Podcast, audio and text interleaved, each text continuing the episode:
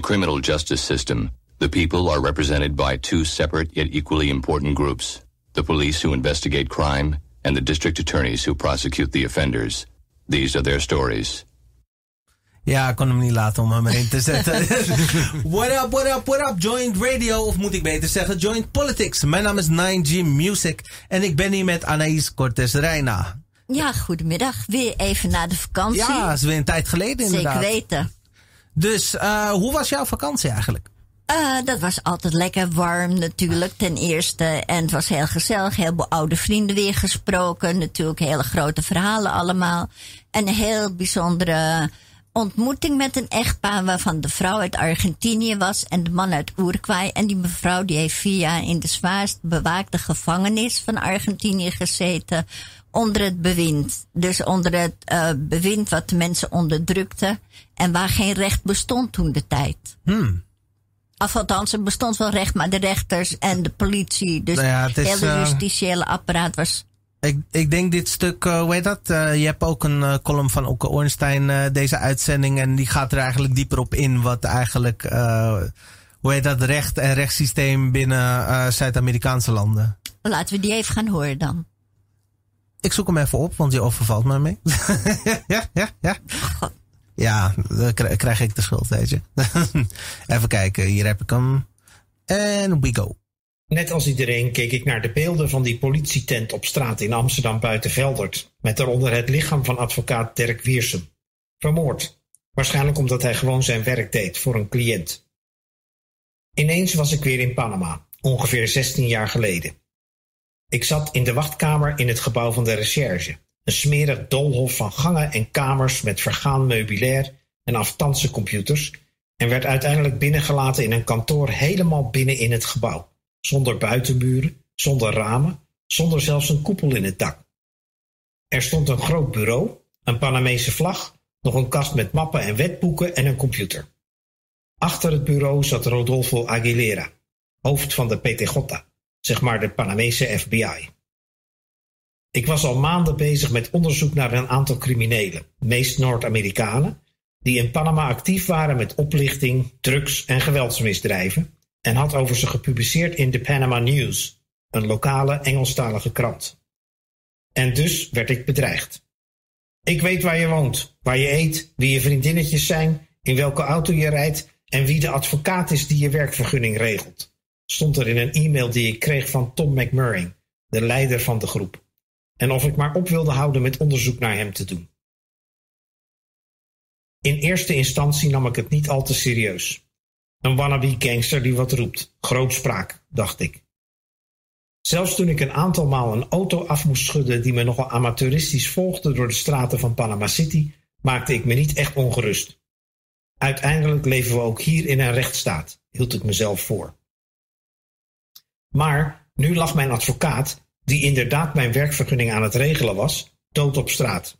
Hij was ochtends gevonden op de trap van de kathedraal in Casco Viejo, het oude centrum van de stad vlakbij zijn kantoor, waar de deur altijd letterlijk open stond en waar hij vaak tot 's avonds laat zat te hameren op een ouderwetse typemachine.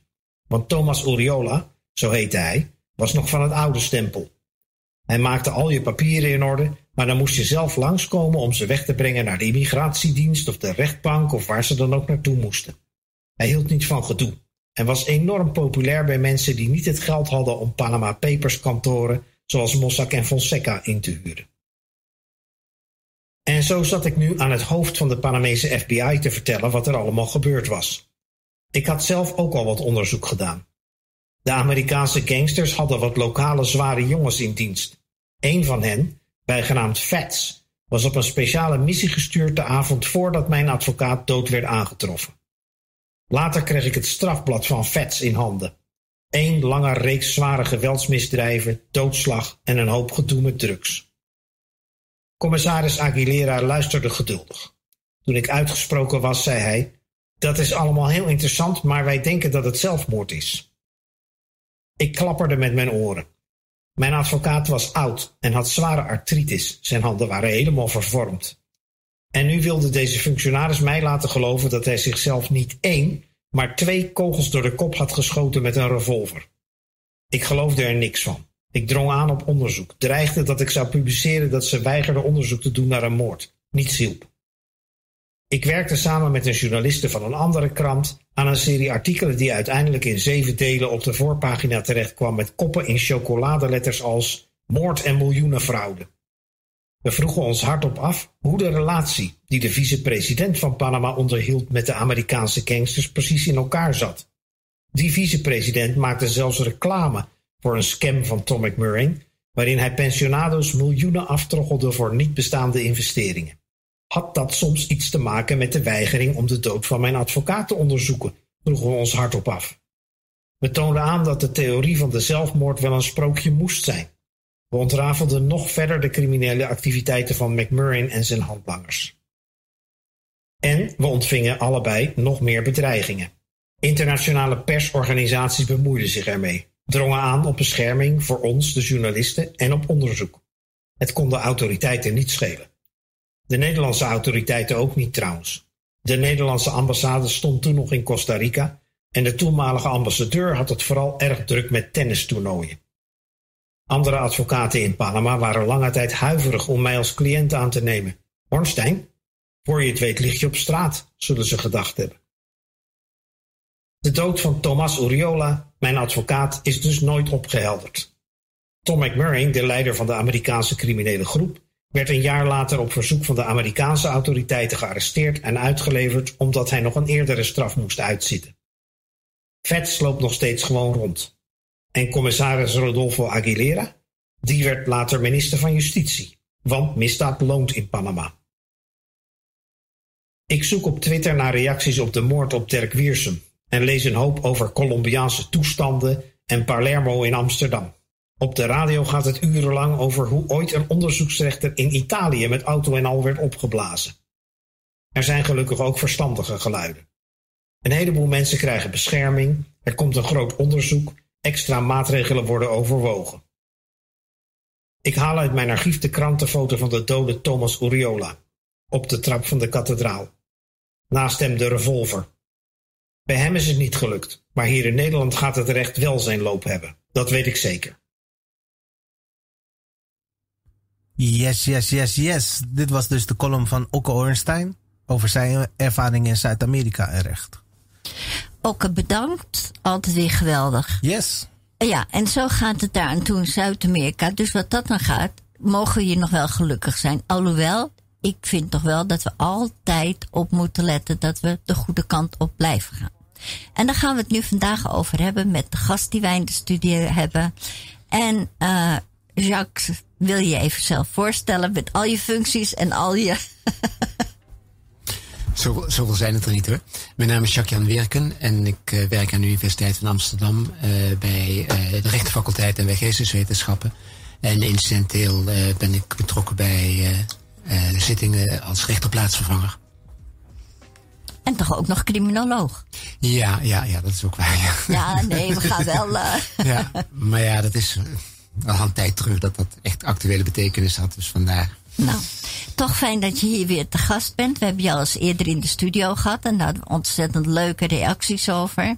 Mensen vonden het heel interessant om iemand te horen die er echt alles van wist. Dus niet gewoon een beetje zomaar uit de losse hand wat schudden. Goed, uh, ik ga gelijk beginnen met de eerste vraag. Afgelopen week is er veel te doen geweest vanwege de moord op advocaat Dirk Wiersum. Is dit volgens jou een aanslag op de rechtsstaat in Nederland geweest? Of gewoon een ordinaire uitschakeling en intimidatie van de tegenpartij?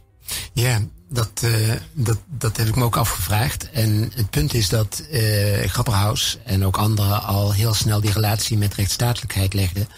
En ik moet erbij zeggen dat het begrip rechtsstaat soms te ruim wordt uitgelegd. Hè. Er zijn mensen die stellen dat de criminaliteit hoog is en dat dat een bedreiging van de rechtsstaat is. Die gaan uit van een verkeerde definitie. Rechtsstaat wordt gedefinieerd door het feit dat de overheid zich aan het recht houdt. In relatie tot die column uh, die we net hoorden. Je ziet in Panama dat dat heel nadrukkelijk niet het geval is. En in ja, de meeste West-Europese landen en Nederland, uh, denk ik, is daar geen uitzondering op. Kun je toch over het algemeen ervan uitgaan dat de overheid de regels van het recht serieus neemt. Desniettemin denk ik dat er toch wel een kern van waarheid in zit, op een indirecte manier. De rechtsstaat wordt bedreigd als de overheid zich niet aan het recht houdt.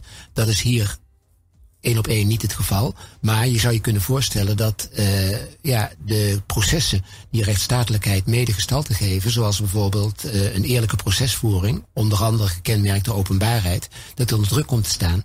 Het is heel belangrijk, heel wezenlijk voor een rechtsstaat, dat uh, strafprocedures op een goede manier verlopen. En dat omvat een adequate verdediging. En als die verdediging het onmogelijk wordt gemaakt door hele forse bedreigingen of zelfs dood, en als uh, de rechters zich gedwongen zien om de behandeling niet meer open, hè, controleerbaar voor het publiek, maar achter gesloten deuren te doen plaatsvinden, wat in deze zaak al een van de eerste gevolgen is, dan kan dat uiteindelijk ook uh, ja, de kwaliteit van de procesvoering, van de procesgang en indirect dus de thema's die in rechtsstatelijke zin van belang zijn raken. Denk je, hoe denk jij over om dat achter gesloten deuren te voeren?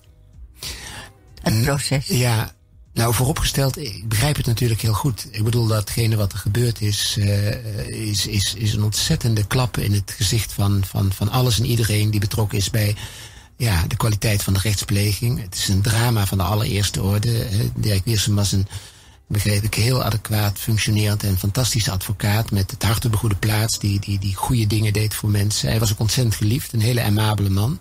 Dus een drama in dat opzicht, maar dat het zo'n enorme impact had, was ook dat ja, het gevoel ontstond dat de spelregels kennelijk veranderd waren. En dat na de dood van de broer van de kroongetuige nu ook zijn advocaat kennelijk vogelvrij uh, was.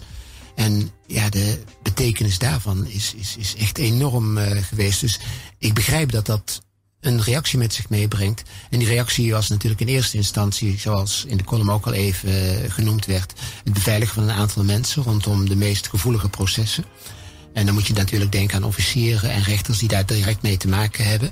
en ja, een vervolgstap is dat je uh, zeker in het stadium dat je nog niet precies kunt overzien hè, welke verbindingen het heeft met delen van de georganiseerde misdaad en hoe het proces zit. Dat je in eerste instantie zegt van nou laten we die openbaarheid dan maar even opschorten. Ik begrijp het heel goed. Het is een heel belangrijk uitgangspunt, openbaarheid. We hebben het als een van de hoekstenen, zou je kunnen zeggen, van de controle op de kwaliteit van de rechtspleging. Maar onder omstandigheden uh, moet het wijken voor ja, de concrete bedreigingssituatie. En ik snap het heel goed dat die beslissing zo genomen is. Ja. Denk je dat uh, rechters, advocaten, uh, officiers van justitie, griffieren, wat is er allemaal nog meer in de rechtbank, mm. dat men nu angstiger is dan voorheen? Ja, ik denk het wel. Ik ik heb links en rechts wel geluiden vernomen in die uh, richting.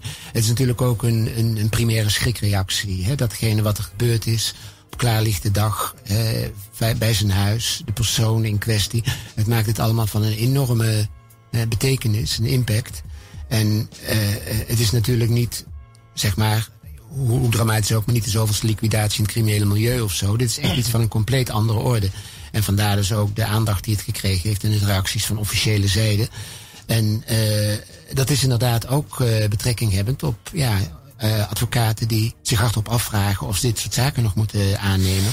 Of die door hun man of vrouw of kinderen of zo bevraagd worden op die manier.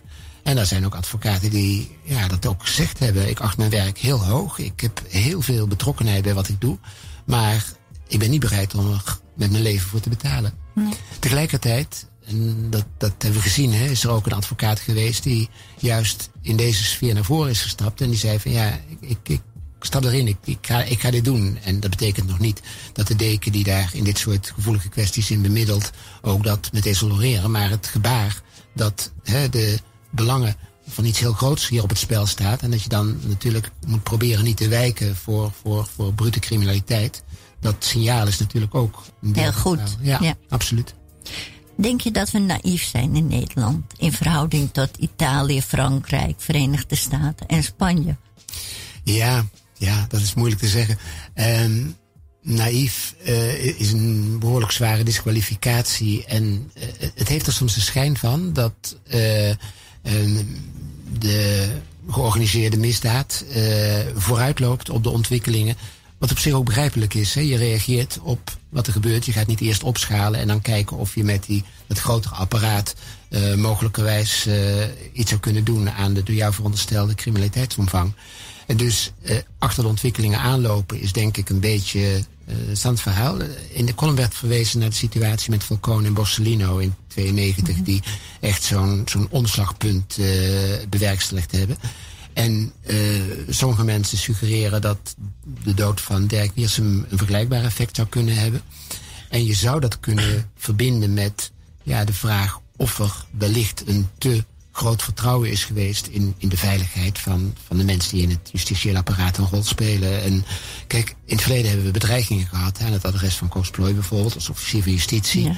Uh, er zijn vaker uh, bedreigingen geuit. Er zijn mensen die een tijd lang niet eens in Nederland uh, verbleven. De betrokkenen bij de vervolging van Holleder hebben een tijd buitenlands verkeerd, ja. zoals we weten. en dan op een gegeven moment gebeurt er iets wat, ja, zeg maar, die door de meeste mensen toch als een eventualiteit geduide eh, fenomenen tot realiteit maakt. En met terugwerkende kracht kun je zeggen, ja, dat had je aan kunnen zien komen misschien. Maar ja, aan de andere kant tegelijkertijd ook weer niet. Uh, ik heb ook gehoord van mensen die de Italiaanse situatie goed kennen. En die ook gewoon open op de vraag, was dit aan te zien komen? Zeggen van nee, sommige dingen kun je niet voorzien. de, zeg maar, of de, de, de dat is het woord van, van, van de betrokkenen kennelijk die, als de verdenkingen kloppen, in dit proces een hoofdrol spelen, ja, daar valt niet op te anticiperen. Is het misschien ook een kwestie van bureaucratie en geen geld genoeg uitgeven? Ja, uh, dat durf ik niet meteen uh, te beamen. Er zijn uh, mensen die stellen dat uh, ja, ook de begroting van justitie en, en ook het politieapparaat daarbinnen natuurlijk mm. onder druk heeft gestaan. We kennen de voorbeelden van toezeggingen van uh, meer blauw op straat en meer uh, gerichte actie voor dit en voor dat. En uh, het is moeilijk om dat, dat, dat, dat heel, heel precies te duiden. Achteraf zou je kunnen zeggen, had, had er meer kunnen gebeuren. En ja, wat we zien is natuurlijk een, een, een aanscherping van een bepaald aspect. Het financieel rechercheren, dat zal hopelijk in de toekomst veel serieuzer genomen worden. Ehm, het is de keerzijde van het, uh, het verhaal dat je aan de ene kant eigenlijk zelfs meent dat je zou moeten opereren op het moment dat er een concrete verdenking is. De andere zijde van het spectrum is dat er gezocht zal worden naar, ja, naar, naar links, naar, naar, naar verbindingen die mogelijkerwijs criminele netwerken in beeld brengen. En uh, ja, die lijn die zal momenteel wat nadrukkelijker zijn. Maar ook los daarvan, hè, het, het, het, het, ja, nog eens een keer aanscherpen van de regels rondom banktransacties. We hebben nou hmm. pas gezien dat uh, nou ja, ING wegens het gebrek aan compliance tot 775 miljoen veroordeeld is. ABN AMRO zit in diezelfde zone. De Rabo heeft in het verleden wel eens een kwestie gehad daarvan kun je ook afvragen, hoe kan het dat dat nog steeds gebeurt? Dat het nog steeds kan? Want uiteindelijk zijn het financiële belangen die de boel drijvend houden. Uh, ik denk echt dat de aanname dat je niet moet gaan zoeken naar de kilo's, maar naar, naar, naar, naar de, de euro's, dat die, dat die klopt. En, en, en dat betekent dus dat ja, er heel erg veel meer gerechercheerd zal moeten worden op, op, op financiële uh, stromen die, die uiteindelijk, datgene wat in de Rotterdamse haven of, of, of in Amsterdam of, of op Schiphol binnenkomt, de vele kilo's en de betalingen daarvan, die gaan in het bankaire systeem. Daar, daar, daar, daar, daar moet op een of andere manier grip op te krijgen zijn. Hm. Het lijkt me die, ban die banken bijvoorbeeld. Ik heb iemand gekend, dat was dus de bankier van de bankier van de bankier van de onderwereld.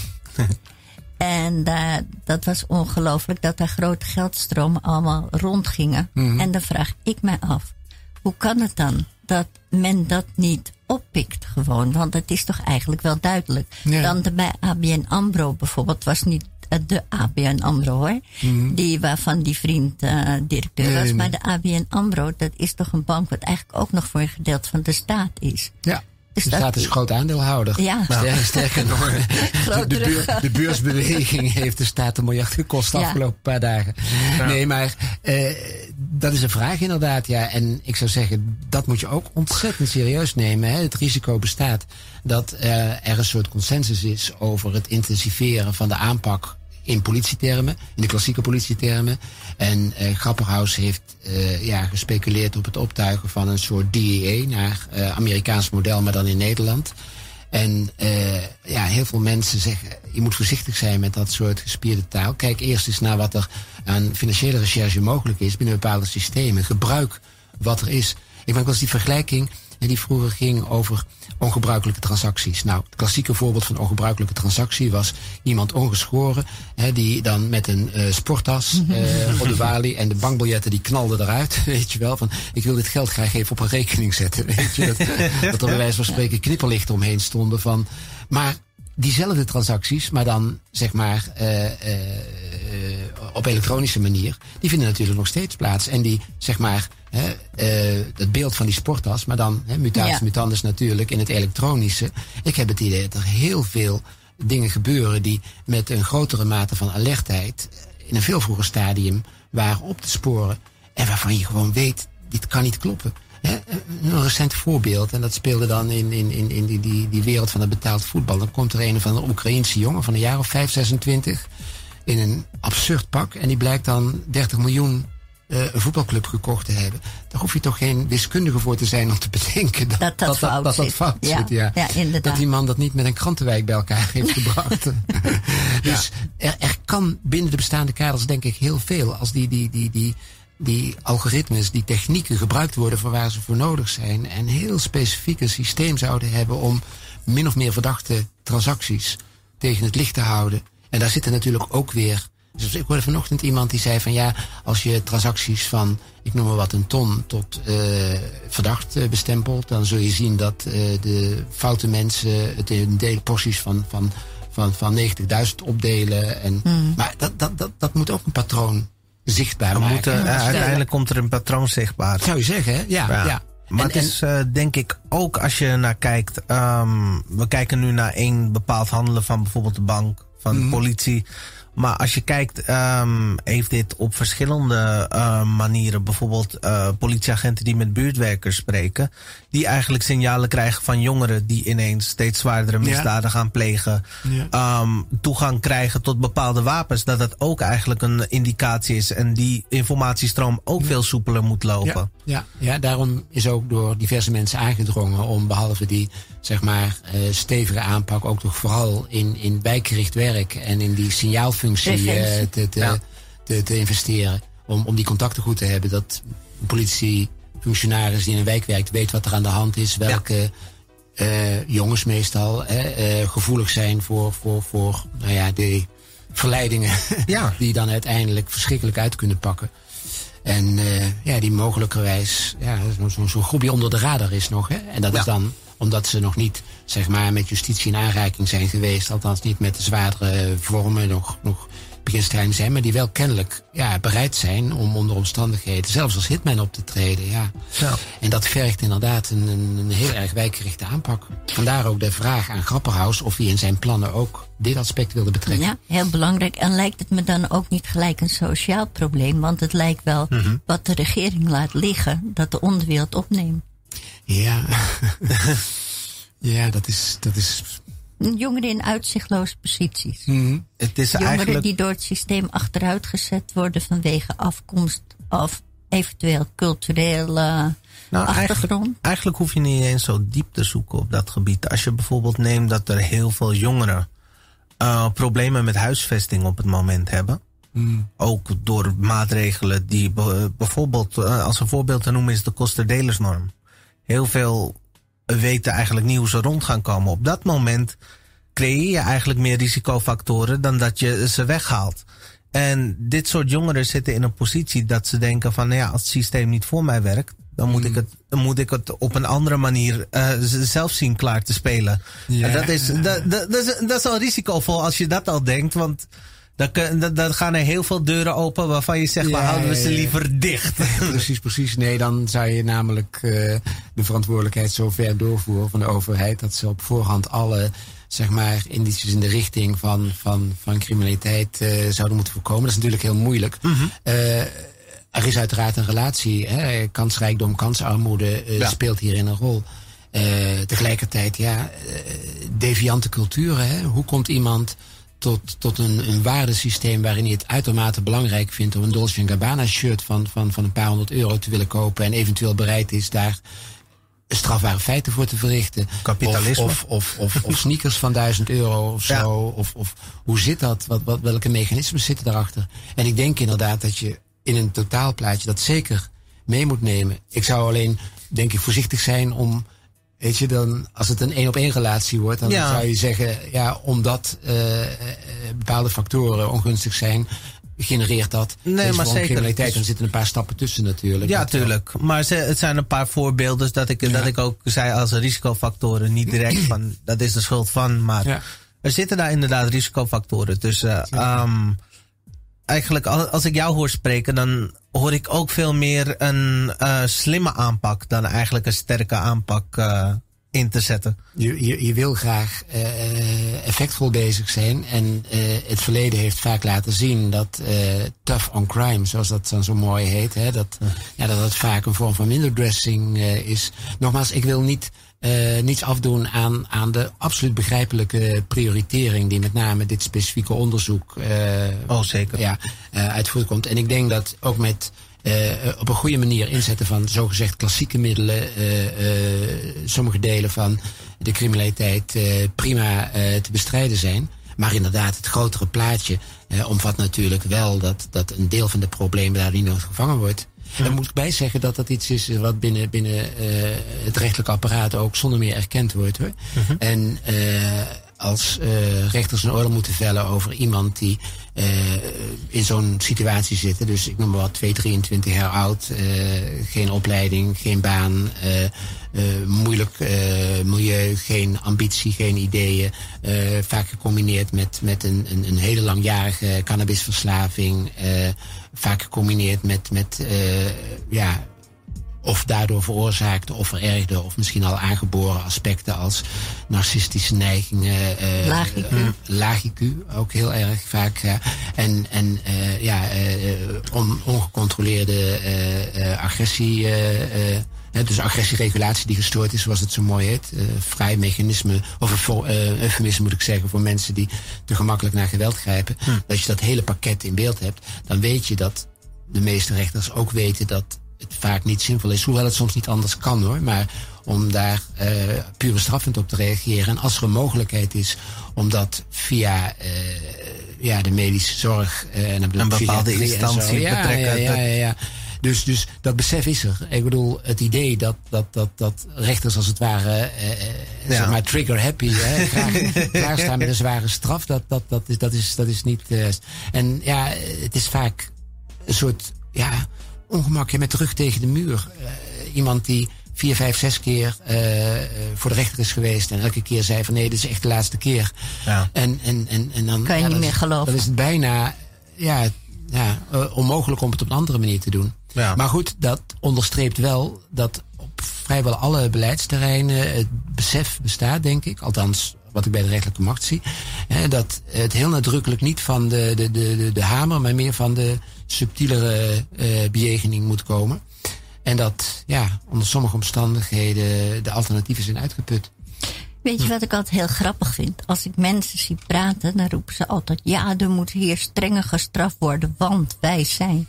Maar men vergeet dat wij een van de landen zijn wat het meeste straft in heel Europa. Ja, nou ja, het meeste straffen. Kijk, dat is een hele fascinerende ontwikkeling. Nederland had tot pak een beet, nou, ik denk ergens jaren 80, 90, de reputatie van een heel uh, een land wat heel voorzichtig met, met, met het strafsysteem omging. En eigenlijk is die omslag iets eerder gekomen hoor.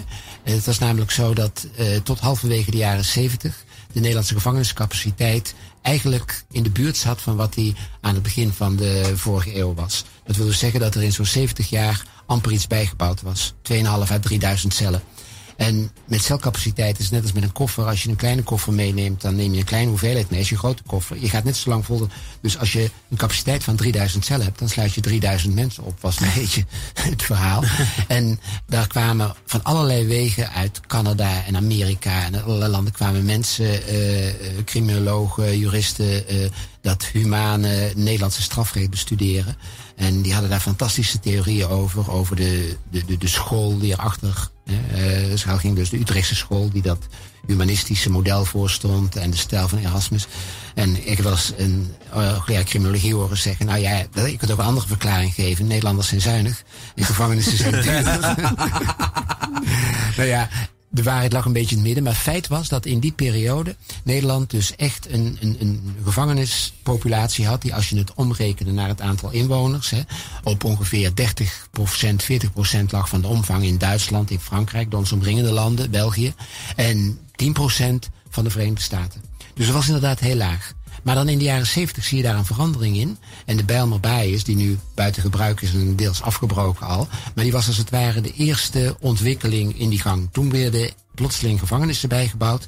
En dat heeft in ongeveer een jaar of 10, 15 tijd geleid tot een verdubbeling, tot een verdrievoudiging van de gevangeniscapaciteit. Dus waar we in 75, ik ken de getallen niet precies hoor, maar zo rond de 3, 3.500 zaten, zaten we in 2000 rond, ik denk 10, 11, 12.000 cellen. En dat was voor een deel uh, terug te voeren op uh, ja, de drugscriminaliteit, die uh, op dat moment als, als, als acuut ervaren werd. En je ziet dus een verandering. En wat geleidelijk ook het geval is, Nederland heeft weliswaar want dat verduistert die cijfers ook een beetje. De neiging om niet al te veel mensen op hetzelfde tijdstip vast te houden. Maar Nederland heeft ook een systeem van relatief korte straffen.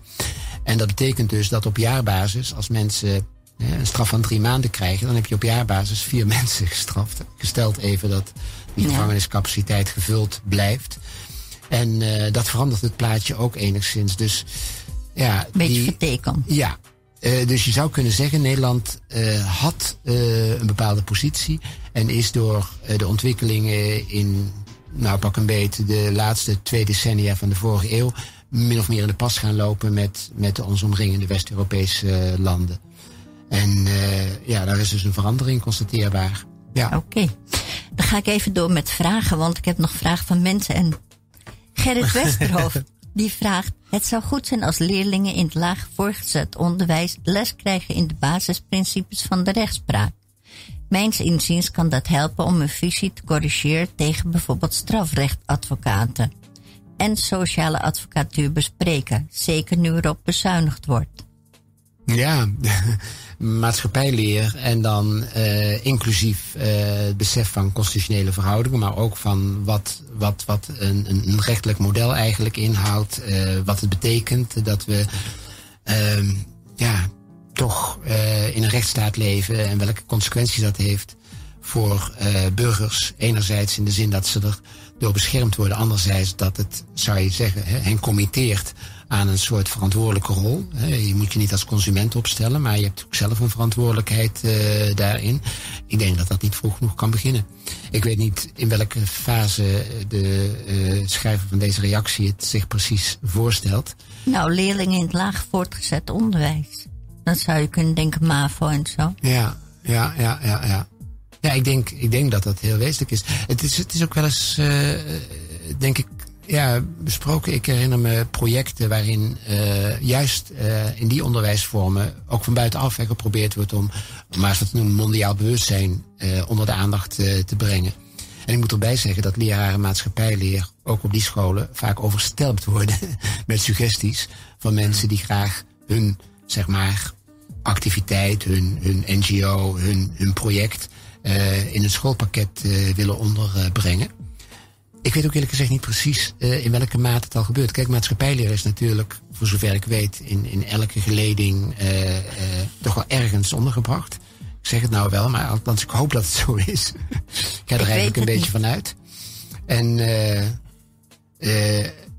ik hoop tegelijkertijd dat daarin aandacht besteed wordt aan, aan ja, de, de, de uitgangspunten. Wat een, eerlijk proces uh, omvat bijvoorbeeld. Wat de betekenis is van de officier aan de ene kant en de verdediging, de advocaat aan de andere kant. En ja, uh, het kan inderdaad tegengas geven tegen populistische noties uh, die soms naar boven komen en die ja, dan uitgaan van de gedachte dat als iemand iets strafbaars gedaan heeft, dat hij niet zwaar genoeg gestraft kan worden. En dat advocaat het proces alleen maar compliceren. Volgens mij, uh, als ik goed terugdenk op school, hadden wij uh, zelfs iemand die, uh, hoe heet dat, een aantal misdaden heb gepleegd, ook in de gevangenis heb gezeten. En die kwam eigenlijk ook spreken met uh, ja. mensen uit mijn klas destijds. Dus volgens mij hebben ze dat voor een groot gedeelte behandeld. Ik kan het allemaal niet heel goed herinneren, want het is echt wel weer een tijdje terug. Ik, er zijn programma's waarin ex-gedetineerden dus in, in, een, in een klas uitleggen en dus eigenlijk ook waarschuwend. Hè, van doe niet wat ik gedaan heb, want dit gebeurt er met je. En,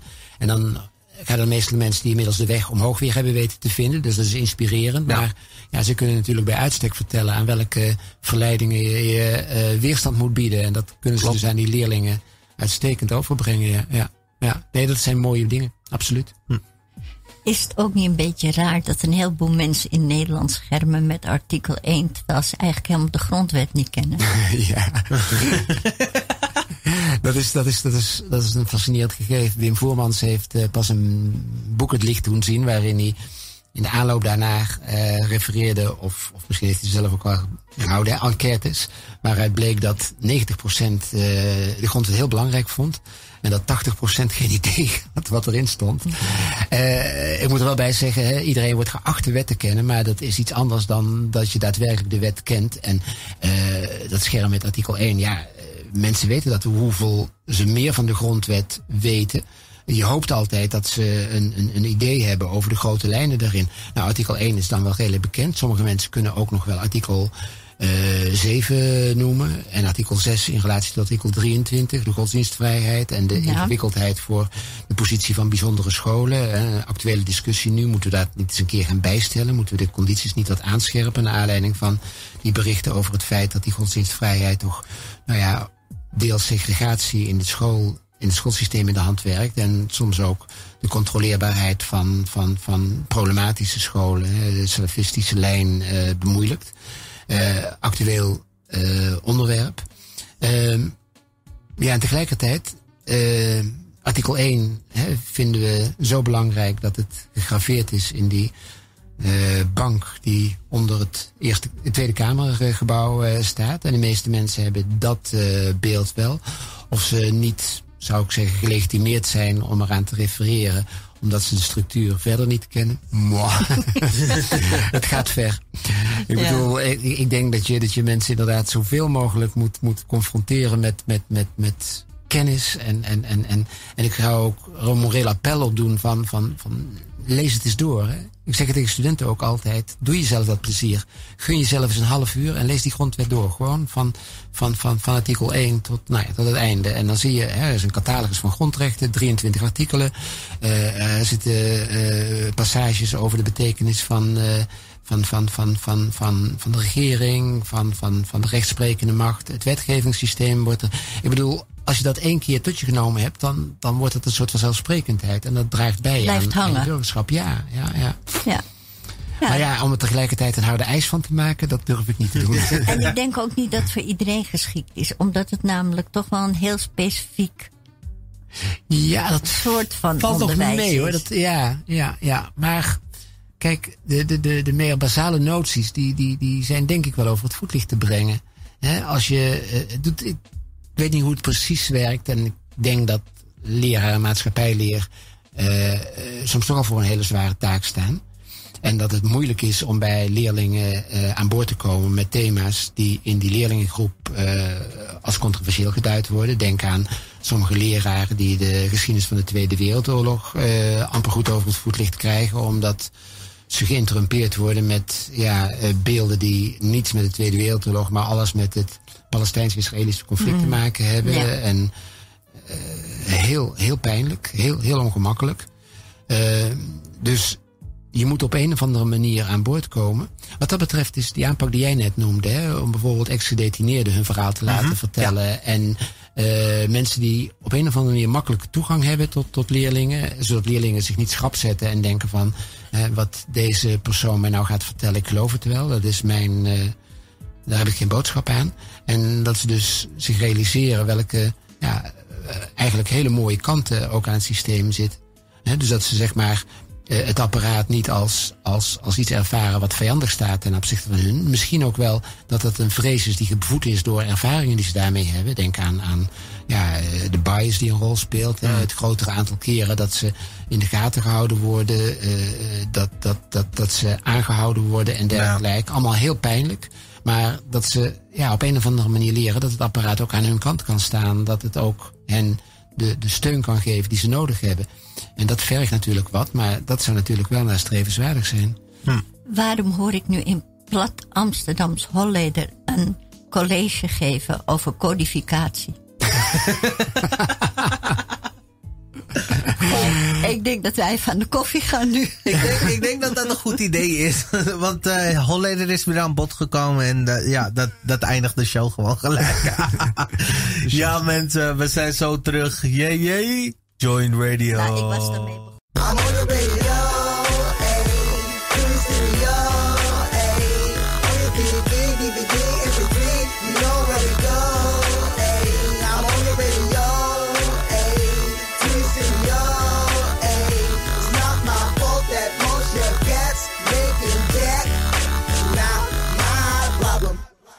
Jawel, dames en heren, welkom terug. Dit is de Joint Radio, maar vandaag de Joint Politics. Mijn naam is 9G Music.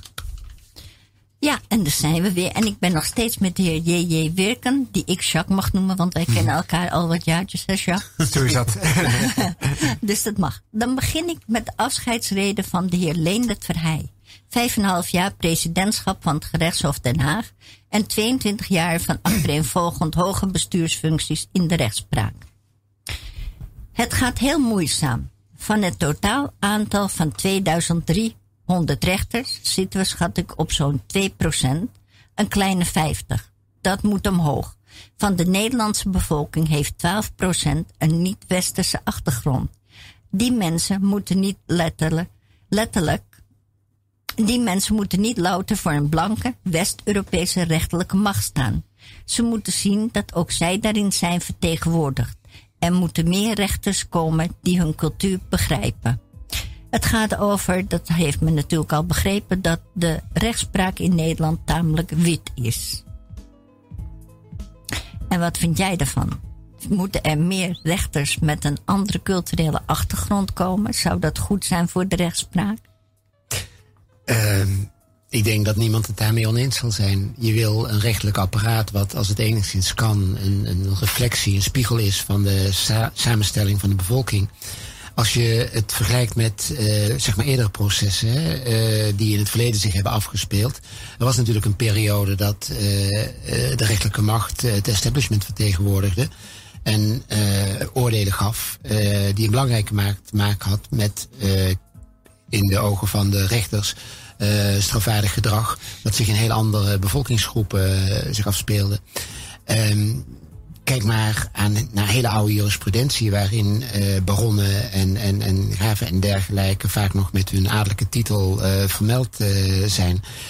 Um, de emancipatie in de termen van sociale stratificatie gesproken, waarbij dus brede lagen van de, samen, van de samenleving eerst toegang kregen tot universitaire opleidingen en dan vervolgens ook hun weg naar het rechtelijk apparaat wisten te vinden. Ja, dat is eigenlijk een ontwikkeling die niet zo heel erg oud is. Ik denk dat je dan, nou ik durf het niet precies te zeggen, maar zou kunnen spreken over de jaren zeventig of zo, dat het echt geïmplementeerd is. En, uh, de. Ja, uh, nou ja, je zou kunnen zeggen dat, ja, dat de, de eerste bezetting destijds, hè, in eind jaren 60 was, was, was zeg maar echt universitair politiek bepaald. In de tweede is er iets nog meer mee gebeurd. Maar wat ik wilde zeggen, de zeg maar niet-representativiteit van het rechtelijk apparaat. Hè, dat heeft een voorgeschiedenis. In de huidige omstandigheden, je noemde die getallen, hè, dus 2 eh, Ja. Uh, terwijl als je het helemaal een afspiegeling zou willen doen zijn, dan zou je op 12% zitten. Dus dat is ja, eh, factor 6, dat is een enorm verschil dat is iets wat uh, aanleiding is tot, tot, tot zorg, zou ik zeggen. Je moet proberen inderdaad daar uh, bij die 12% te komen. Uh, dat het een fenomeen is wat tijd zal vergen, dat zal zonder meer het geval zijn. En het is iets natuurlijk wat een voorgeschiedenis kent, hè, want nogmaals, die rechters moeten worden opgeleid. En dat betekent dus dat de toegang tot het universitaire onderwijs, dat daar vergelijkbare eisen aangesteld moeten worden. Dat die ook die diversiteit laat zien. En ja, je zou zoals het ware een aantal stappen kunnen zetten. Dat geldt bijvoorbeeld ook voor, voor de opleidingsmogelijkheden.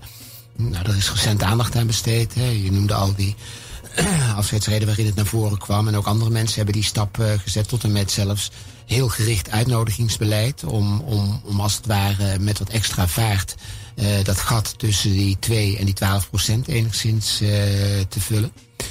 Ik denk dat je uh, ja, er heel goed aan doet om dat, dat behoorlijk wat prioriteit te geven. Tegelijkertijd, dat is natuurlijk een kwestie van een tijd. Je moet bedenken dat dit soort processen tijd kost. Het is niet iets wat je van de een op de andere dag kunt doen, omdat ja, het voortraject vele jaren vergt. Dus als je nu bij wijze van spreken op dit moment uh, zou realiseren, wat nog lang niet het geval is hoor, maar dat de instroom uh, bij de rechteropleidingen uh, daadwerkelijk in overeenstemming is met, met, met die, die, die, die samenstelling, ja, dan gaat er toch nog een opleiding van een jaar of vijf, zes overheen. En dan het opleidingstraject tot, tot rechter of officier. en dan ben je dus zeker een decennium of anderhalf verder voordat het daadwerkelijk uh, geïmplementeerd zal zijn. Dus... En dan laat ik nog even buiten beschouwing welke mechanismes ook anderszins nog ingewikkeld zijn. Hè. kennen in zijn algemeenheid ingewikkeldheid voor stageplekken, voor nou ja, sollicitaties. Dat is vaak genoeg onderzocht. Als je een niet-westerse achternaam hebt. Ook daar moet je natuurlijk heel kritisch op zijn. Je zou zelfs kunnen denken aan een, uh, voorrangsbeleid. En uh, een kwantificering. dat is uh, denkbaar. Het fascinerende is denk ik dat de uh, zeg maar sociale stratificatieaspecten van, van, van diversiteit in de rechterlijke macht redelijk zijn ingevuld. Dat idee hè, wat vroeger bestond, hè, dat een bepaalde geprivilegeerde groep uh, het rechterskorps vormde, dat is al lang achter ons. En een ander uh, fascinerend aspect is dat ook de man-vrouw verhoudingen in gunstige zin zijn bijgesteld. er zijn nogal wat delen binnen het rechtelijk apparaat die ja, waar, waar uh, meer vrouwen als mannen in werkzaam zijn. Ja, er werd over geklaagd. Nou ja, de, de, de, de, de spiegeling, omdat, omdat met name de hogere echelons, bedoel je dat? Uh, dus dat, dat de, de hoven, ja, de, de hoven en zo ja. nog niet helemaal daarmee gelijke tred houden. Dat is misschien een kwestie van tijd. En het is, het is fascinerend om te merken dat er een soort feminisering heeft plaatsgevonden. Uh, de afgelopen jaren van ja, toch belangrijke delen van, uh, van, het recht, van het rechtelijk apparaat. Dus, dus het kan wel. En dat betekent dus eigenlijk dat je, nou laten we zeggen, na de doorbreking van die sociale stratificatieaspecten, dus die, die, ja. die hè, en een doorbreking van de man-vrouw verhouding, want nogmaals, een rechter in de jaren 30 of 40, dat was een man, weet je wel. Het, en vaak dus, van een betere afkomst. Nou, ook. precies, dus die twee aspecten. En dat, en dat nu, zeg maar, de volgende stap uh, uh, gezet kan uh, worden. En ik noem het al even in, in ons voorgesprekje. De uh, maagdhuisbezetting in 2015 heeft een aantal uh, uh, zeg maar gevolgen gehad. En, en die zijn voor een deel uitgewerkt in een paar commissies. En een van die commissies is een subcommissie die zich met diversiteit bezig hield. En dan het stimuleren van meer diversiteit. En zijn studies verricht zoals het gaat. En er zijn rapporten uitgebracht. En het heeft heel concreet in ieder geval geleid tot een vergroting van het bewustzijn op dat terrein. En ja, voor het waard is, maar toch hè, het aanstellen van uh, specifieke functionarissen die zich exclusief met diversiteit bezighouden. Diversiteit officer, ja, sorry, het moet met een Anglo-Saxische term natuurlijk. Onvermijdelijk. Maar zowel op uh, het centrale niveau van de universiteit als ook op, op facultair niveau. Ja, en daar is toch wel iets van te verwachten. En er zijn daarnaast ook andere groepen die zich juist heel specifiek hiermee bezighouden. Dus van onderop en tegelijkertijd die min of meer officiële structuur. Dus het komt eraan. De toekomst moet het, moet het bewijzen, maar er is wat veranderd, ja. En deze ontwikkelingen zijn relatief recent. Hè. Je zou dus echt kunnen zien dat 2015 daarin een start uh, was. Ja. Dus rauw geresumeerd zou je kunnen zeggen, het heeft zo'n 200, 300 jaar geduurd voordat men overging naar uh, rechters en advocaten van een minder, of niet minder, oh, ja, een, uh, een, uh, een zwakker sociaal milieu. Ja, dat, dat, dat zwakke. Kijk. Ja, nou, je weet wat ik bedoel. Het is, ja. Nee, maar kijk, kijk maar dat, dat, dat geldt geen, voor... geen baronnen. Maar het geldt voor universitair onderwijs ook. Hè? En, en, en hoger onderwijs. Voor alles, al, hè? al- alle Ja. onderwijsvormen. Eh, het is een tijd lang een privilege geweest van, van bepaalde groepen. En, en, en die, die doorbreking van die vanzelfsprekendheden. Dat, dat, dat de kinderen van een arts arts werden. En de kinderen van een advocaat advocaat. En, enzovoort enzovoort. Ja, ik denk dat dat in hele belangrijke mate in de jaren zeventig gestalte heeft gekregen. En dan vervolgens zie je dat als het ware doorrollen. Hè, in, in, in, en, en, en dat betekent dus, als je een beetje optimistisch wil eh, zijn, dat sommige emancipatoren bewegingen dus daadwerkelijk eh, effect kunnen hebben. Dat sommige transities echt plaats kunnen vinden. En dat dat dus voor de nu hopelijk aanstaande transitie ook plaatsvindt. Het enige waar ik soms een beetje bezorgd om ben, Ja. is dat zeg maar de ene transitie de andere in de weg kan zitten.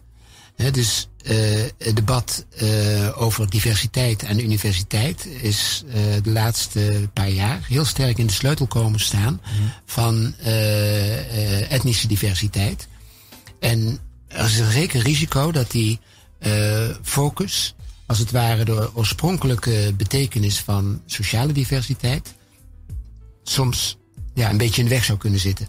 Dat het risico bestaat dat zeg maar, het model wat door eh, de huidige diversiteitsmensen wordt gedragen, louter en alleen gefixeerd is op eh, etnische diversiteit en dat er in eh, de diversiteit in sociaal eh, hè, op de achtergrond wordt gedrukt. En dat blijkt bijvoorbeeld uit het feit dat eh, de eh, gang naar de universiteit door de verandering in de financiering van de studie Ja. eh, negatieve gevolgen heeft voor in ieder geval een deel van de instroom.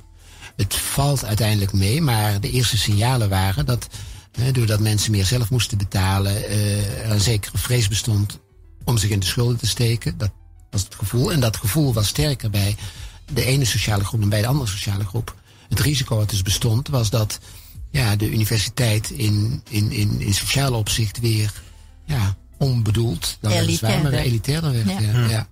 En, en ik hoop dus heel sterk dat die diversiteitsdiscussie, dat die compleet is. Dus de inclusiviteit van de inclusiviteit noem ik het maar. Dat die inclusiviteitsstreven, dus zowel eh, de man-vrouw verhoudingen als de eh, etnische verhoudingen, als de eh, ja, sociale stratificatieaspecten allemaal omvat. Dat je dus niet het een ten koste laat gaan van het ander. Dat, dat Niet is elkaar in de wielen rijden. Nee, nee, nee.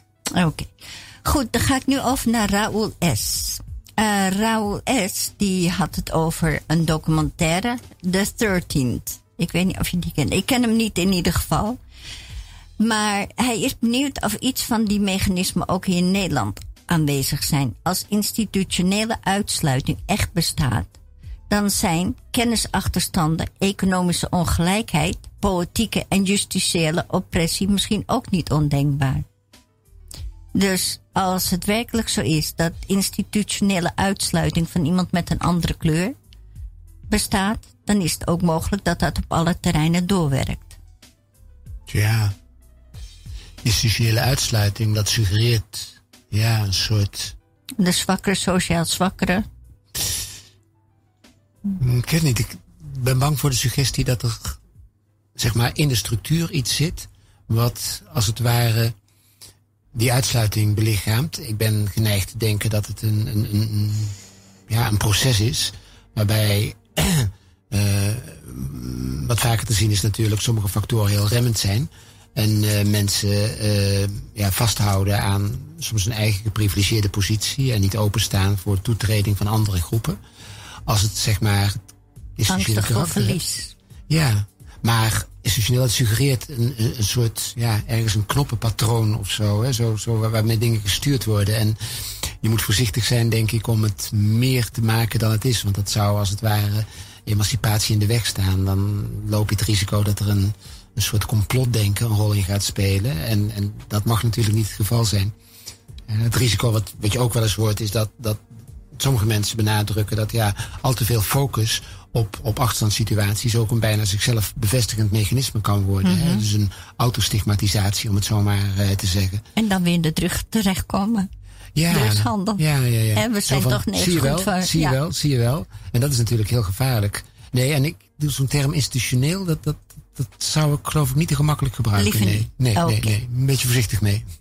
Goed. ehm, In de financiële en zakelijke wereld zie je vaak dat fraude niet al te zwaar bestraft wordt. Overvalt men een bank, dan lijkt het erop dat men zwaarder straft. Is dit een gevoel of is dit ook echt waar? het is uh, iets wat, uh, wat ik mezelf ook geregeld heb afgevraagd. Neem de ING-fraude. Er is een boete ja. uh, uitgevaardigd van 775 miljoen. Die overigens in drie dagen betaald was. Ik weet niet of het jullie wel eens overkomt dat je 775 miljoen moet betalen en dat je dat dan in drie dagen overmaakt. Weet je wel. nou ja, het, uh, ik, ik moet nog een derde dag erbij werken. Precies, ja. De kwartaalwinst, hè? De kwartaalwinst. jongen, jongen, jongen. Dat bedrag. Maar dat geeft ook aan dat ja, het eigenlijk ongelooflijk uh, misplaatst terughoudend is. Dat er uh, niet forser is ingegrepen.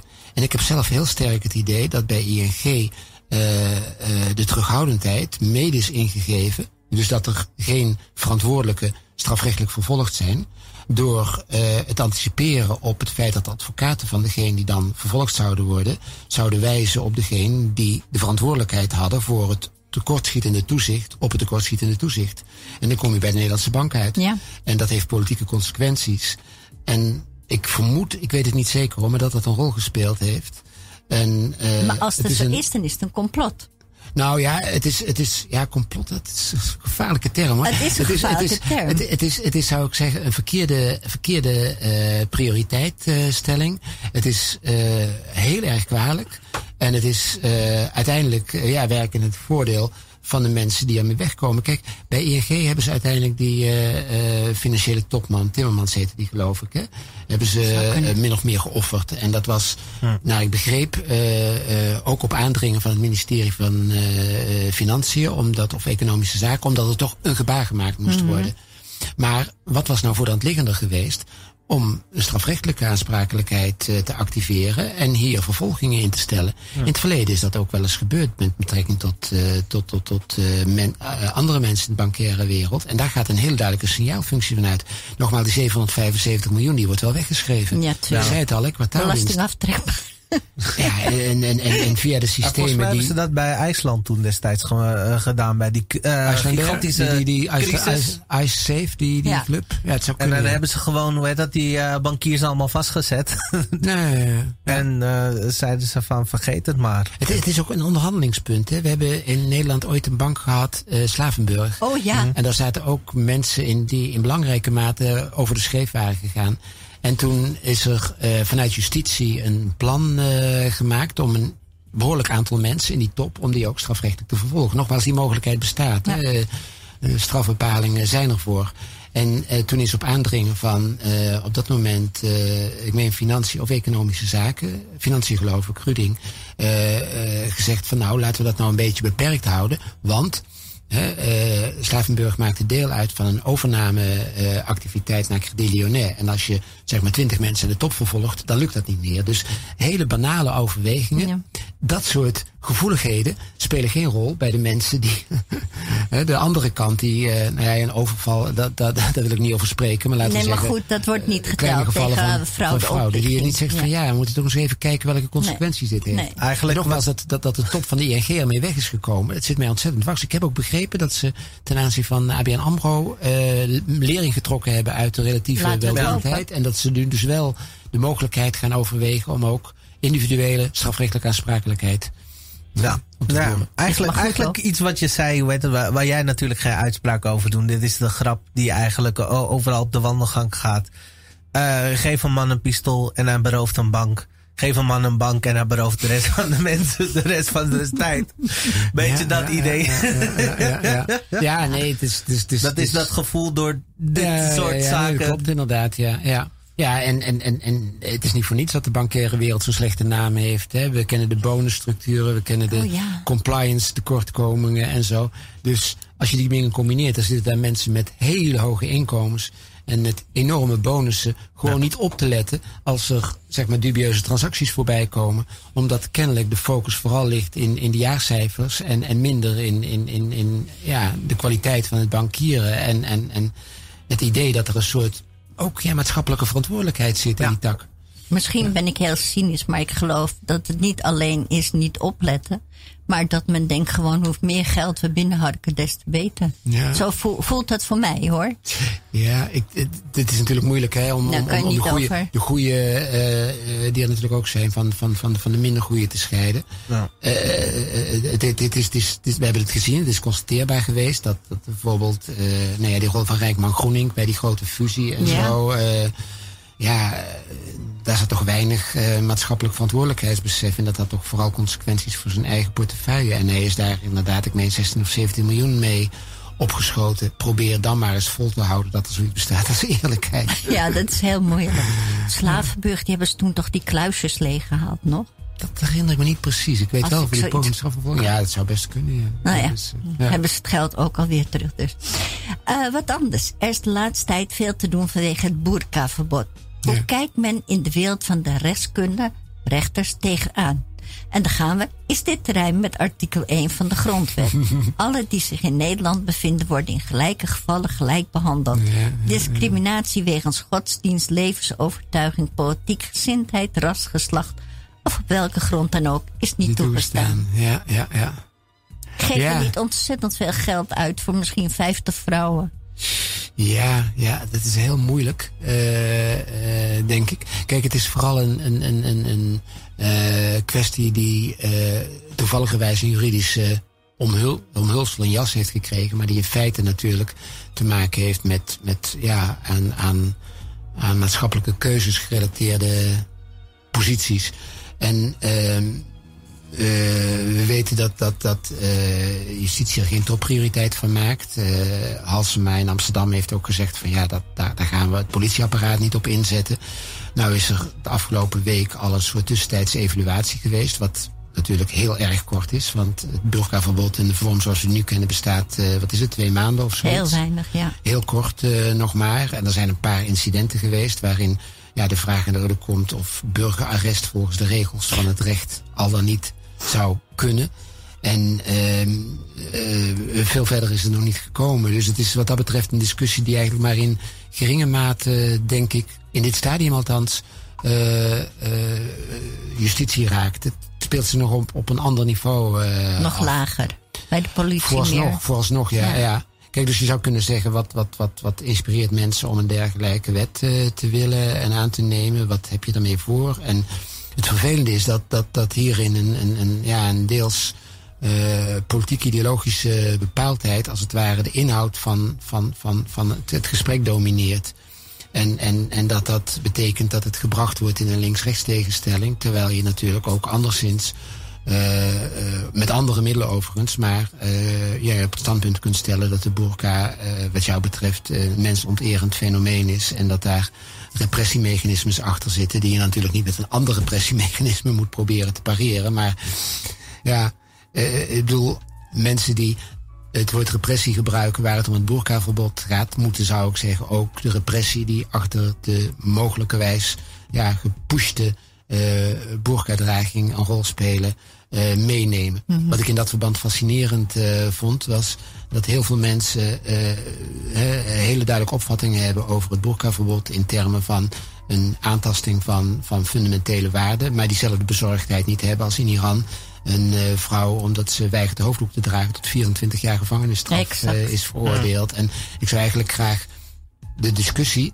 uit dat zeg maar speeltje van rechts, speeltje van links gebeuren. willen halen. Dus aan de ene kant eh, Wilders die, die, die op verschrikkelijke termen op loslaat. Hè, kop voor de tax, we herinneren dat nog. Ja, nog. ja. En aan de andere kant eh, eh, Denk die alleen kan praten in termen van islamofobie. Alsof daarmee de hele kwestie geduid Mm. is. Nee, het ligt veel genuanceerder dan dat. Ja, ik vind zelf, ik weet, eh, ik kan mij hier wat makkelijker over uitlaten. Mhm. En ik vind dat hele boerkaverbod gewoon iets ingegeven is door rechtse partij om stemmen te trekken. Men gaat ermee aan de haal. Mhm. Kijk, eh of je een boerka, of je dat mens onteerd vindt of niet. Kijk, ik zou niet in gaan lopen. Maar ik zeg wel, heeft een ander de behoefte. Ik wel uit hoor, als mijn zichzelf haar niet zit. Dus. uit zichzelf om dat te doen. Wie ben ik dan om het te verbieden? Ja. Aan de andere kant speelt er ook weer een soort van onveilig gevoel. Als je dus. Met aanslagen te maken hebt. Maar dat zeg ik ook weer, hier in Nederland hebben we ook weer niet zoveel last daarvan. Nou, eigenlijk wordt het nu interessanter, want we naderen december zo langzamerhand, waar mensen zich onherkenbaar sminken. Nee, ja, ja, en dan is de vraag van, hoe gaan we dit, uh, eigenlijk deze wet erop toepassen? Want, dat, want, dat wordt wel heel interessant dan. En Absoluut. Volgens, volgens mij is het maar goed dat de politie heeft gezegd, wij gaan ons hier niet inzetten, want het is een heel ingewikkeld... Nee, dat klopt, dat klopt. maar er is nog een andere dimensie, denk ik. Uh, uh, kijk, je zou kunnen zeggen, hè, wat je zegt, uh, een speeltje ter rechterzijde om een bepaald effect te bewerkstelligen.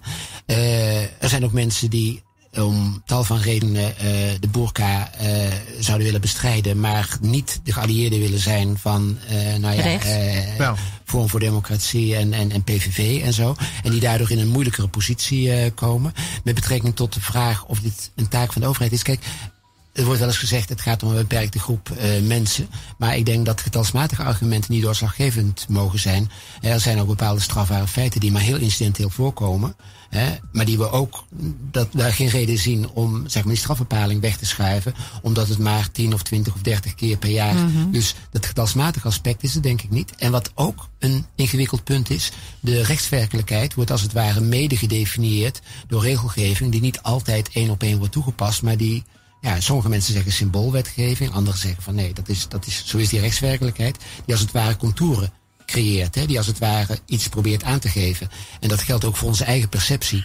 En, en daarin speelt natuurlijk ja, een, een, een beeld over waar precies mogelijkerwijs een, een, een, een, hoe moet je dat nou zeggen, een normatief element in de manier van uh, regelgeving een rol kan spelen, uh, dat speelt erin door. In Frankrijk hebben we die discussie eerder gehad, hè, en de laïcité, hè, het idee van uh, de manier waarop in Frankrijk de scheiding van kerk en staat werkt, heeft in Frankrijk tot redelijk ja, stellige oplossingen geleid, als je dan van het woord oplossing kunt spreken. Nederland kent dat niet. En dat betekent dus dat die discussie hier veel moeilijker is. En ja, wat ik al eerder zei, repressie uh, als zodanig met repressie uh, is als het ware de kwadratering van de ingewikkeldheid. Uh, tegelijkertijd, ja, vind ik het lastig. Nou, wat ik net zei, ik zou het uit die, die, die dichotomische sfeer van, van, van aan de ene kant Wilders met zijn kop voor de tax en aan de andere kant islamofobie van, van Kuzu willen halen en kijken of je het op uit een... de politieke sfeer. Uh, ja, in ieder geval zoveel mogelijk uit de strafrechtelijke. Ik denk dat niemand uh, ja. er echt op uit is om, om, om het op vervolging aan te laten komen. En wat wil je er dan eigenlijk mee? Hè? Ja. Dus dat, dat zal algemeen zijn. Het is maar symbool. Ik, ja, maar ik, ik zou niet zo ver gaan dat het, het fenomeen, uh, zeg maar, dusdanig onproblematisch zou zijn dat je het maar terzijde schuift. En dat je, ja eigenlijk constateert, waar hebben we het over? Het gaat maar om 400 of 500 vrouwen die dat dragen. Ik denk dat het daarvoor net weer, ja. Eigenlijk denk ik wat, wat interessanter daarvan is, is um, wat is uiteindelijk het effect van de wet? Als je het hebt over mensen die eigenlijk al dreigen buiten de maatschappij uh, te zitten. Mm -hmm. Eigenlijk duw je ze juist meer jouw, uh, jouw kant op of dat juist kan, ja. meer naar buiten? Dat is, ja, dat is eigenlijk een interessantere vraagstelling van wat is de effect ervan en wat, wat zorgt het ervoor? Daardoor je eigenlijk de mm. vraag gaat stellen van wat is de effectiviteit nee, van kunt, deze wet? Je, je, kunt inderdaad stellingnamen verharden op die manier. Hè? Mensen inderdaad bevestigen uh, in, in, hun, in hun ambivalentie ten aanzien van nou ja, bijvoorbeeld het deelnemen aan het sociale verkeer, ja. uh, integratiemogelijkheden en zo. Van kijk eens, hè, de, de overheid vaardigt een wet uit die mij daarin uh, beperkt. Uh, aan de andere kant, ja, er zit, er zit zo ongelooflijk veel achter. Wat dat betreft vind ik het interessant om te zien hoe Halsema daarmee omgaat. Hè. Ze is bij uitstek uh, gelegitimeerd om er iets over te zeggen. Ze heeft heel veel voor de groep gedaan. Ze gaf ook aan van nou, het heeft onze prioriteit niet. En tegelijkertijd uh, is zij iemand die wel heel uitgesproken opvattingen heeft over het eventueel anti-emancipatoren effect van überhaupt die burger als zodanig. Mm -hmm. Die mensen, ja, zeg maar in een ja. achter een soort ja, isolement, uh, in een isolement plaatst. Als het gedwongen is door echtgenoot of door de ja. groep om haar heen. Ja, ja, of inderdaad, ja, of, of een, een interpretatie van. U weet hoe, hoe, hoe keuzes als het ware uh, als eigen ervaren kunnen worden. Maar in feite, als je ze tegen het licht houdt, het resultaat zijn van conditioneringsprocessen en, en, en, en internalisering. En ja, hoe, hoe eigen, is, eigen is keuze dan? Ik geloof dat ik even uh, niet eens met je gaan zijn. Want dan kunnen we het ook zeggen over een westerse vrouw die hoge hakken draagt. Absoluut. En oh, zijn we het eens? Exact, daar zijn we het oh, helemaal over eens. Absoluut. Ja, ja, ja, ja. Nee, als het om dat, nee, nee, nee. Als het om dat soort mechanismes gaat. Nee, het mooie is juist om te laten zien dat deze discussie in allerlei uh, uh, velden voorkomt. En, en ja, ik bedoel, de manier waarop, laten we zeggen, een SGP-vrouw zegt: Ik vind het prima dat mijn man politiek bedrijft en ik niet. Hè, dat is hetzelfde verhaal. Ja. En ook daar zou je willen zeggen: Ja, dat constateer ik als een keuze, maar ik wil er eigenlijk geen genoegen mee nemen. Ik wil dat jij zelf ook deelneemt. Ja. Nou, dat zou ook. En dat is helemaal buiten het juridische natuurlijk om. Maar dat zou ik natuurlijk ook ten aanzien van uh, uh, vrouwen die ervoor kiezen om zich te isoleren in een burka willen zeggen. Ik bedoel, dat is. En dat is als het ware een vorm van inclusiviteit die ja, net een fractie ander ligt dan inclusiviteit die volstaat met te constateren het is hun religieuze keuze en, en dat respecteren het we. Is moeilijk. snap je? Dat is een andere inclusiviteit. Ik, ga, ik heb nog twee, twee vragen, die moet ik snel doorjagen. Ja, ja gaan we, want uh, we hebben nog twaalf minuten. Lennart Hurt, journalist en programmamaker. Mijn gevoel is dat de rechterlijke macht terughoudend reageert op tendensen uit de maatschappij omdat ze onafhankelijk is. Terecht. Maar vijf jaar erna gaan ze erin mee. Is dat conservatisme, voortschrijdend inzicht of geen van beide? erin meegaan, erin meegaan. Kijk, de rechterlijke macht is inderdaad onafhankelijk. En dat is aan alle kanten uh, Kijk je nou echt niet stiekem af en toe onder die blinddoek weg? Uh, nee, ja, natuurlijk. nee, was het maar waar. nee, nee, nee. Kijk, de onafhankelijkheid is institutioneel gegarandeerd. Hè. Uh, bepalingen over de salariering en de aanstelling enzovoort enzovoort. Allemaal om te bewerkstelligen dat rechters niet rekening hoeven te houden met de continuering van hun, hun, hun, hun werk of, of, of hun salariering als gevolg van een eventueel de overheid onwelgevallige uitspraak. Dus dat is wel uh, goed. Aan de andere kant, rechterswerk is mensenwerk. En ook rechters staan open natuurlijk voor signalen uit de samenleving. In principe proberen ze daarbij het juridische kader doorslaggevend te laten zijn. En staan ze op de rem als er bijvoorbeeld een door uh, een bepaald gebeurtenis ingegeven roep is om zwaarder te straffen. En benadrukken dan welke uh, systematiek ten grondslag ligt aan het strafsysteem zoals we dat hebben. Denk aan de reacties. Ik weet nog niet of die uit de rechtelijke macht gekomen zijn, maar op die recente petitie om de straf in het jeugdstrafrecht te verhogen. Ja. Hè, dat is daar een voorbeeld uh, van. Aan de andere kant, uh, en dat is trouwens niet des rechters zozeer, maar uh, ja, wetgever kan op een gegeven moment ook tot de conclusie komen dat sommige strafmaten herzien moeten worden. En feit is, en dat kwam eigenlijk al even eerder aan de orde, dat rechters ja, tegenwoordig zwaarder straffen als je het in een langjarig onderzoek aan, aan, aan, aan, aan ja, zeg maar controle van de cijfers onderwerp, dan zie je dat er een zekere tendens is om nou ja, die oorspronkelijk veronderstelde mildheid toch hier en daar wat los te laten. Het is een detail hoor, maar neem bijvoorbeeld de doodstraf, dat, de doodstraf, sorry, excuus, de levenslange gevangenisstraf. Daar net niet Sorry, ja, nee. excuus, excuus. De levenslange gevangenisstraf.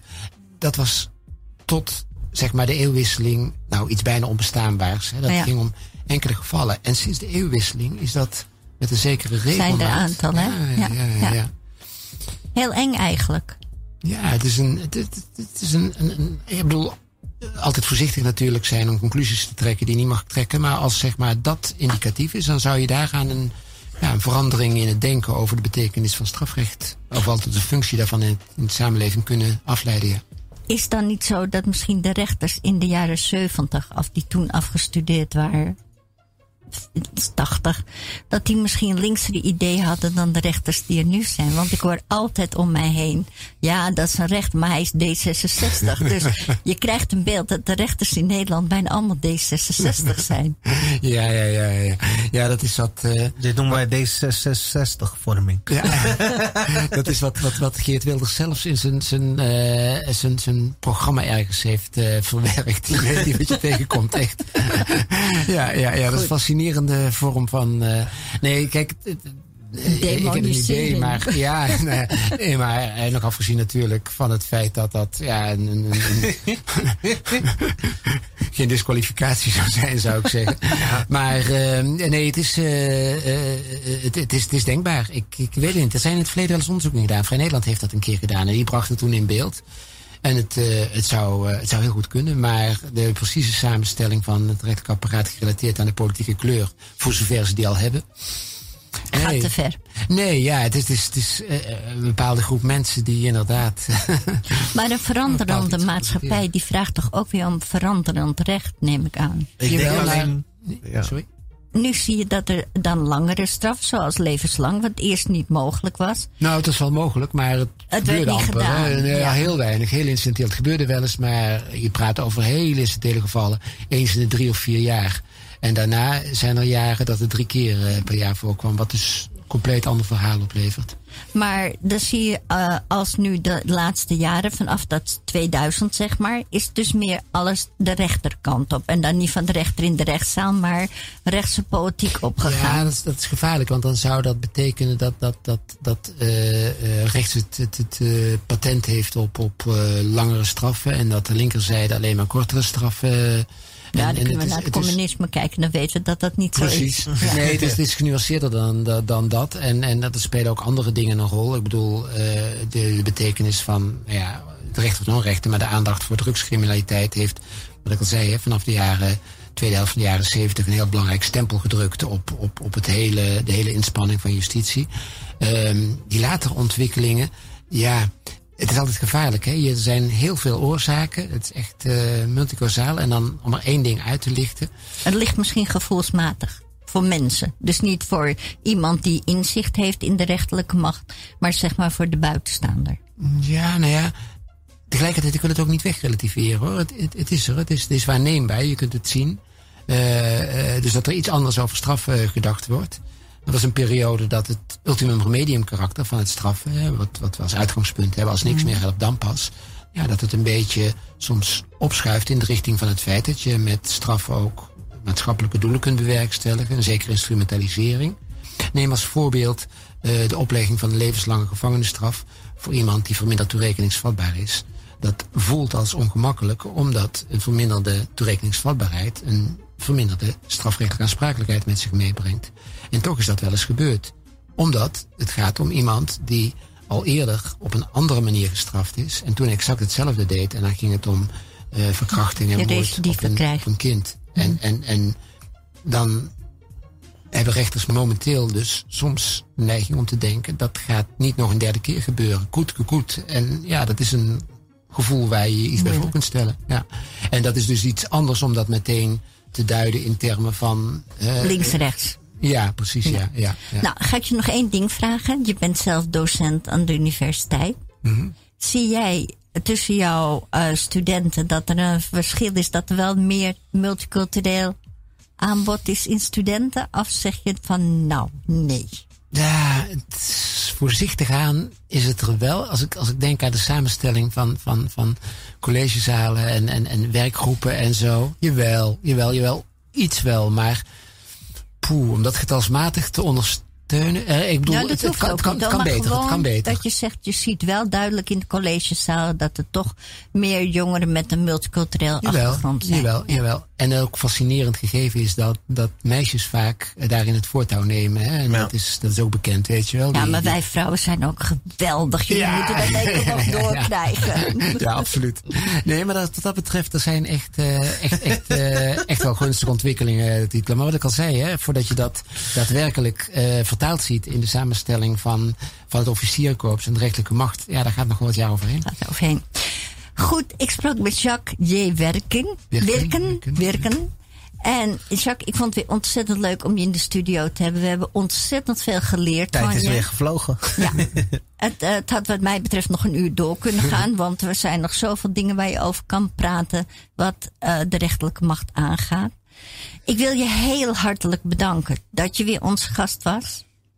Graag gedaan, graag gedaan. Ik hoop dat je in de toekomst ooit nog weer een keer terugkomt. Als er weer nieuwe onderwerpen zijn. Goed, ik geef nu de microfoon terug aan 9G. Dank jullie yes. wel voor jullie aandacht. En er staat nog wat te wachten. Het interview met de mevrouw uit Argentinië en de meneer. Dat komt nog online te staan. Yes. Bedankt voor jullie vragen. Ja, mensen, mensen. Ik heb een uh, nog kleine mededeling. Uh, Joint Radio is nu momenteel ook als podcast terug te luisteren op Spotify en op iTunes. Dus uh, je kunt ons overal vinden. We gooien de link in onze Instagram. En binnenkort hebben we dat ook van de of, uh, Politics. Dus dan is het ook vanaf de iTunes en Spotify af te grijpen. Als jij gewoon geen zin hebt in YouTube. Niet vandaag, schatje, YouTube. Nou, dan gaan we gewoon lekker naar Spotify of iTunes. Volgende week hebben we weer een nieuwe gast. 9G out. Yay, yay.